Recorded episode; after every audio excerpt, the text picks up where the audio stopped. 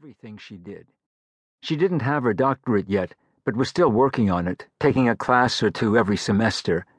At 38, she was satisfied with her life, and for the last seven years, she had been working on a book. She wanted it to be the definitive work on the subject of voting and women's rights around the world. While getting her master's, Brigitte had written countless papers about the topic. Her thesis argued that how countries handled the voting rights of women defined who they were as a nation. She felt that the vote was crucial to women's rights.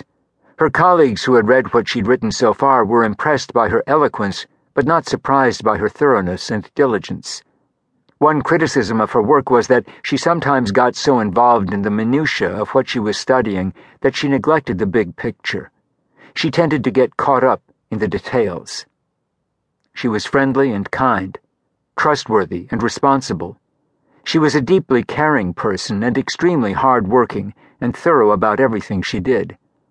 The only complaint that her best friend Amy Lewis made of her to her face as a rule was that she lacked passion. She intellectualized everything and followed her brain more than her heart. Brigitte thought passion, as Amy referred to it, was a flaw, not a quality, a dangerous thing. It made you lose perspective and direction. Brigitte liked staying on course and keeping her goals in plain view. She didn't like rocking the boat or taking chances on anything. Risk taking was not her style. She was someone you could count on, not someone who would act impulsively or without a great deal of thought. And she herself readily admitted that she was slow to make decisions while she weighed all the pros and cons. Brigitte estimated that she was halfway through her book. She planned to speed up the process and finish it in five years, around the time she got her PhD. Twelve years spent on a book covering such an important subject seemed reasonable to her, since she was also working full time and taking classes toward her doctorate. She was not in any rush. She had decided that if she completed both her doctoral degree and her book by the time she was 43, she'd be pleased. Her steady, relentless, unruffled way of dealing with things sometimes drove her friend Amy crazy. Brigitte was not a fast track kind of person and hated change. Amy thought Brigitte should live life to the fullest and leap into things more spontaneously. Amy was a trained marriage and family counselor and social worker.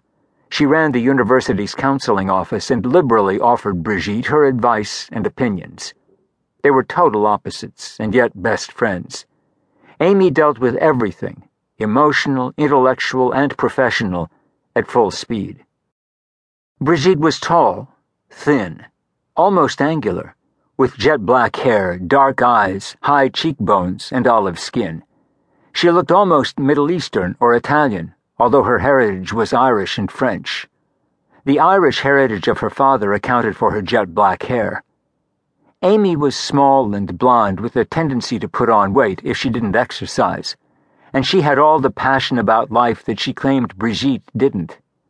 Brigitte liked to accuse her friend of being hyper, with the attention span of a flea, which they both knew wasn't true.